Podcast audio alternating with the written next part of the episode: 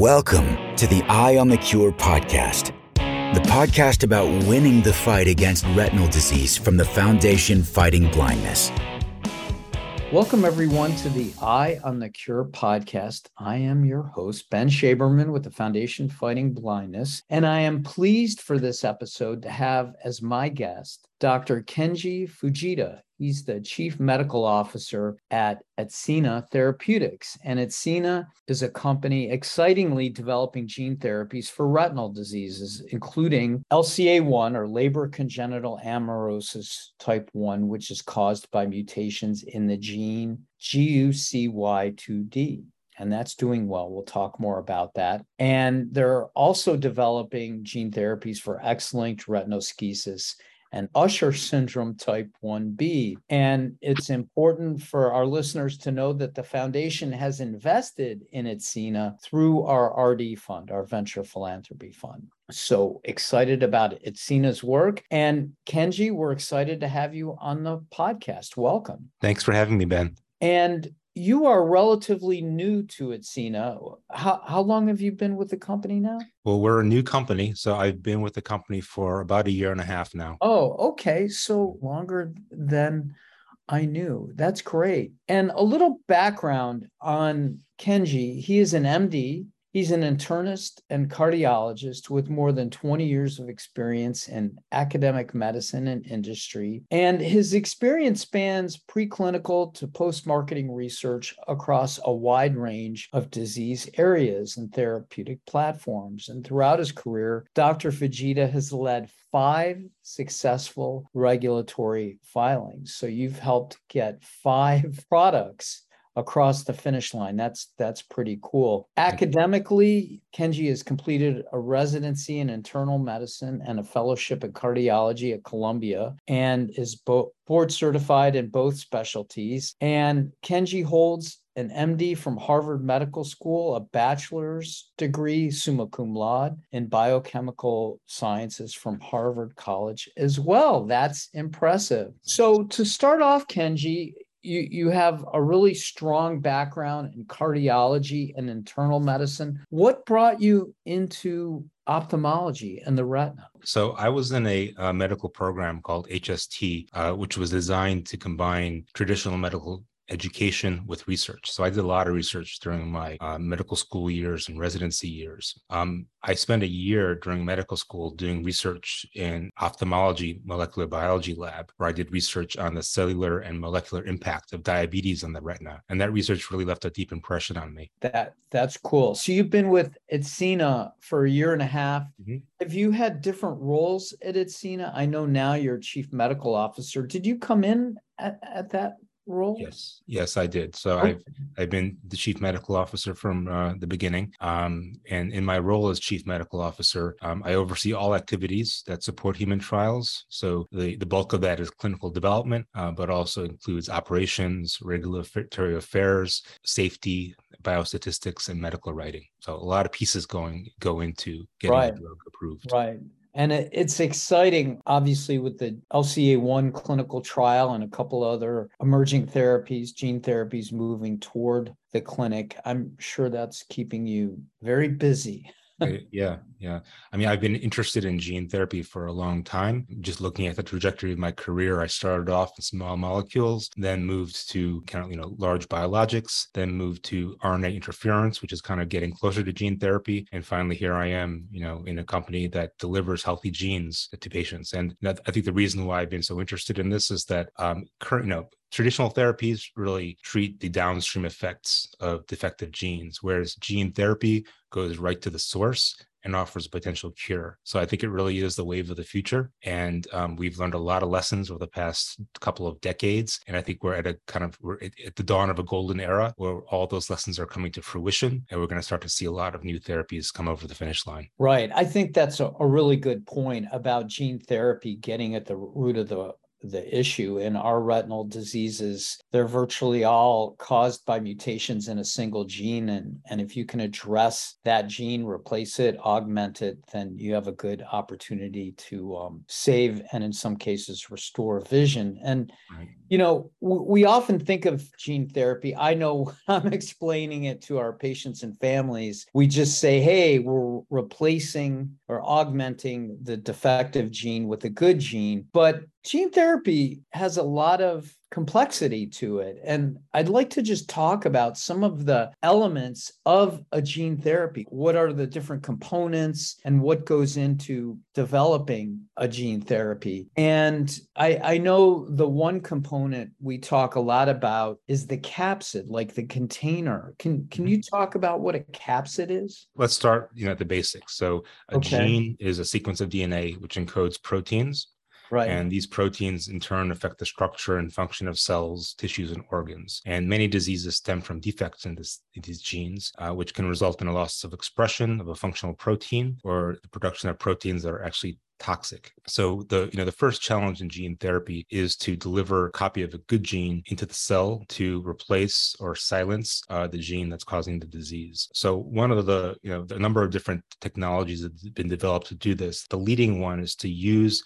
a modified virus as kind of the vehicle to get the genetic material into the cell. So that's what the capsid is. It's basically the shell of a virus that's been modified. So it in itself can't cause disease and can't replicate. Right. So uh, again, the, the capsid is is the container. right. Sometimes I like to use the analogy of the virus is really this vast container system Yep. container system like a ship with all these containers carrying cargo so right. and it's uh, you know all capsids aren't created equal. So it's really you know one of the, the the big challenges is to choose the right capsid. The ideal capsid is one that is not going to trigger an immune response because remember these were originally viruses and the body recognizes viruses as foreign and can mount an immune response which, which can dampen the effect of the therapy as well as creating safety risks. So you need capsids that are not going to trigger a response. And the other thing is you need a capsid that's going to target the right cells and that's going to deliver sufficient copies of the gene to the tissue of interest. Right,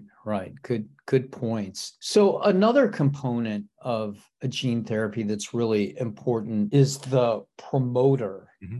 And I sometimes think of it as the gas pedal for the gene therapy. And I'm sure that's oversimplifying what a promoter is. Can you talk more about what a promoter does? Yeah. So a promoter is a sequence of DNA which is uh, next to the part of the DNA that actually gives the instructions for making the protein. And uh, as you as you put it, I think a gas pedal is a good way to describe it. There are different mechanisms within within the cell that can either activate or silence expression of the gene acting through the promoter. And one key aspect of promoters is that different promoters are active in different types of cells. So in retinal gene therapy, um, we use a promoter that's specific to the uh, retinal cells so that even if the capsid were to uh, escape or to infect other cells in the body, the gene would not be expressed there, only expressed in the cells of the retina. Right. So promoters can be cell specific, which correct. Is That's important. right. So uh, another aspect of gene therapy that I think is really important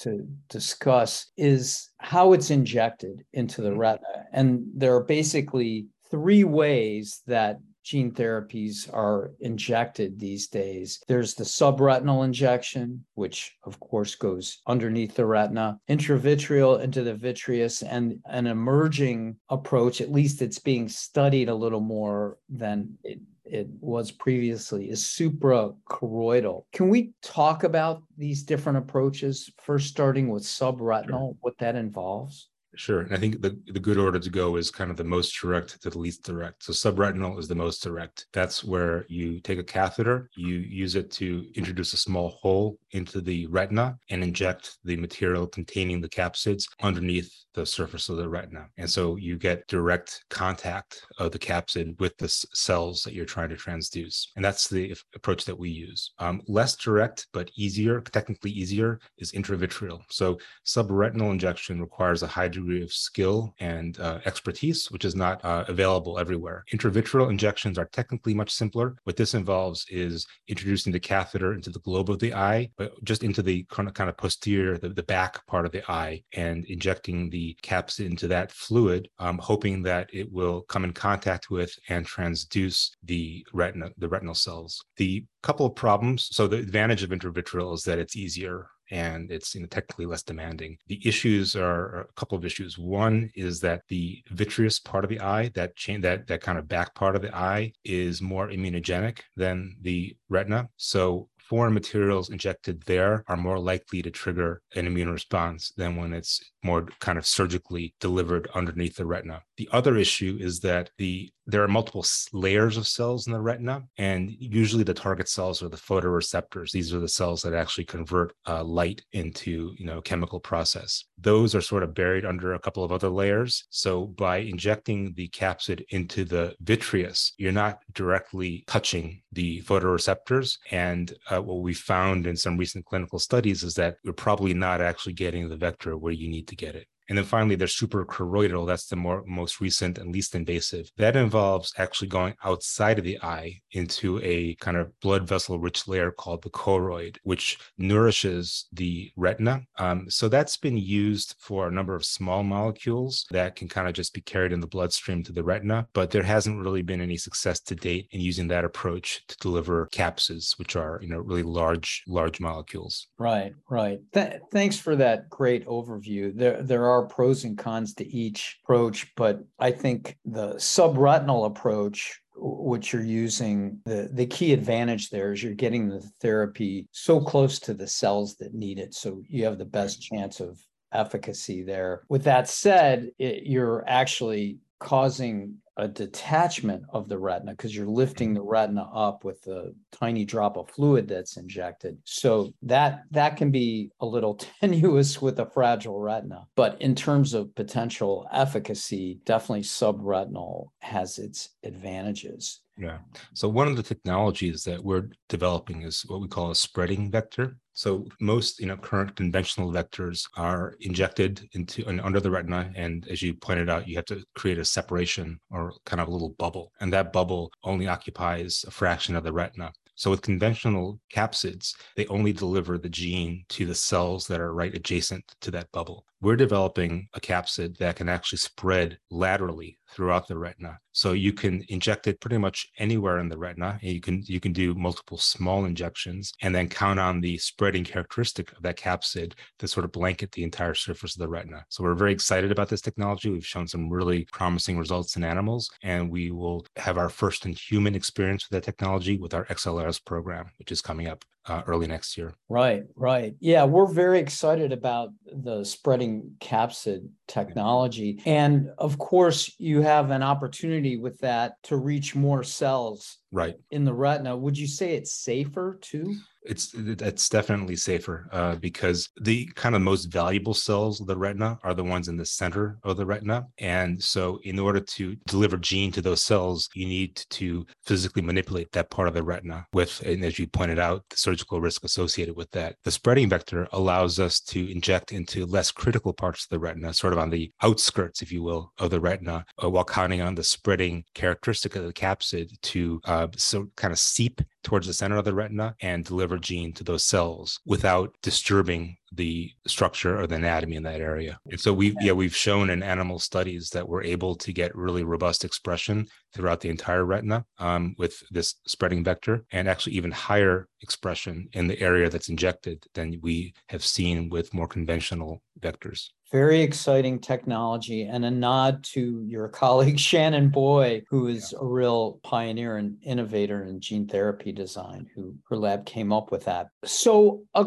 a question that I often get from patients and families about gene therapy is what can they expect? Now, mm-hmm. obviously, in a clinical trial, um, we're still learning mm-hmm. about what a treatment, whether it's a gene therapy or something else, what the potential for that therapy is. But can you talk about what people might expect in terms of whether something might save vision or mm-hmm. restore vision? If a gene therapy, you know, might do one or both, really depends on the nature of the disease. Every inherited retinal disease has kind of a different clinical course. Um, we think kind of the ideal case are the diseases where, while there's loss of function of the cells, the structure and the viability of the cells is maintained. And in that type of a patient, we think that we can actually restore vision and that's the case with LCA1. There are other diseases that tend to be more rapidly degenerative, and in those in those diseases, the focus might be more on preservation. In, in other words, by restoring the gene, halting the process of cell destruction. So, right. yeah, overall, it really I can't I can't give a general answer to that. It really depends on the disease. Right, but I think the important takeaway is in some cases the the gene therapy more might be more about just preserving vision and in other cases restoration. Right. So and, there there is one gene therapy that's been approved for inherited retinal disease. That's uh, Luxturna that was developed by Spark. And they actually showed improvements in vision. And the way they measured vision was through a patient's ability to navigate a maze under different light conditions.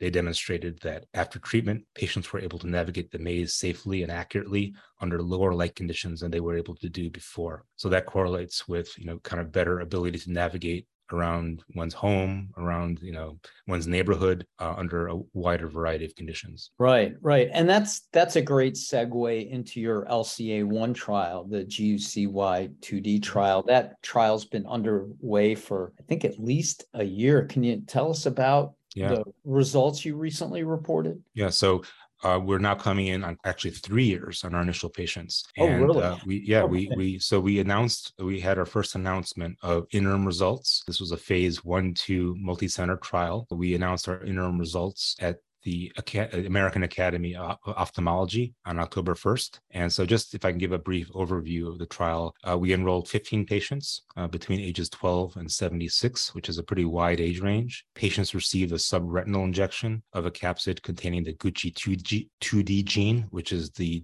gene that's defective in LCA1. Um, we tested three increasing doses in three groups of patients and took the most promising dose, which turns out to have been the high dose, into an expansion phase where we tested it in six additional patients. So, um, as I'd mentioned, we've now had almost three years of experience on our initial patient and uh, close to six months of experience on our most recently dosed patient. We've shown really excellent safety. There have been no serious adverse events related to the therapy, very minimal inflammation. Um, in terms of the efficacy, so I, I mentioned the maze. We did test the maze in five of our later patients, and we were able to show improvements in those patients. So, of those five, all of them after therapy had either a perfect score or an improvement uh, to a level that the FDA would consider to be clinically meaningful.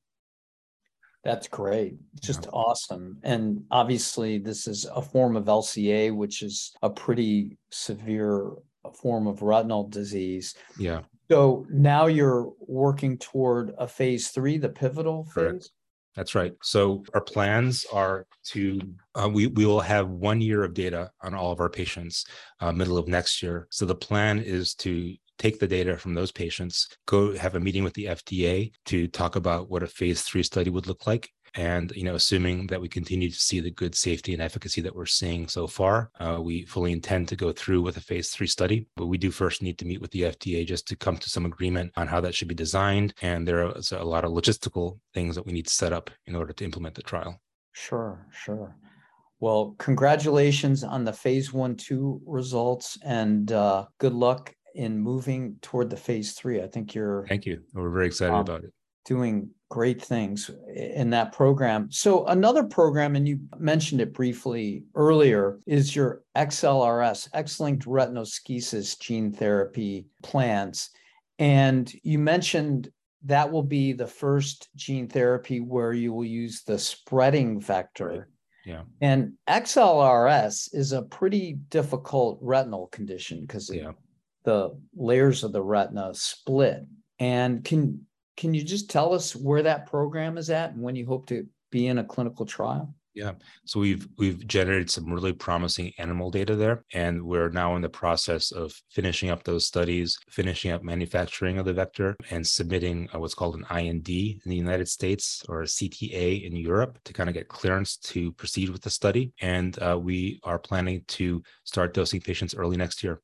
That that's awesome. I know we have a lot of XLRS families out there who are uh, excited about the progress you're making there. And then your other program that you're moving toward the clinic is for Usher 1B. And Usher 1B presents uh, a bit of a challenge because the gene is big. Right. Can you talk about how you're addressing that? Yeah. So, you know, all the capsids that we use have a limitation in the size of the gene that they can carry. And as you point out, USH1B is an example. It's caused by a gene called MYO7A, which is too large to fit into a single capsid. So the approach we've designed is to split the gene into two parts, package it into two separate capsids, and to deliver the capsids simultaneously to the cell. And the two parts are designed in such a way that once they're they're delivered to the cell, they recombine to form the full length gene and then express the protein in, in the cell. We've seen some really promising results from animal studies uh, showing that this approach is working. And so we're really excited about testing this new approach in our clinical study.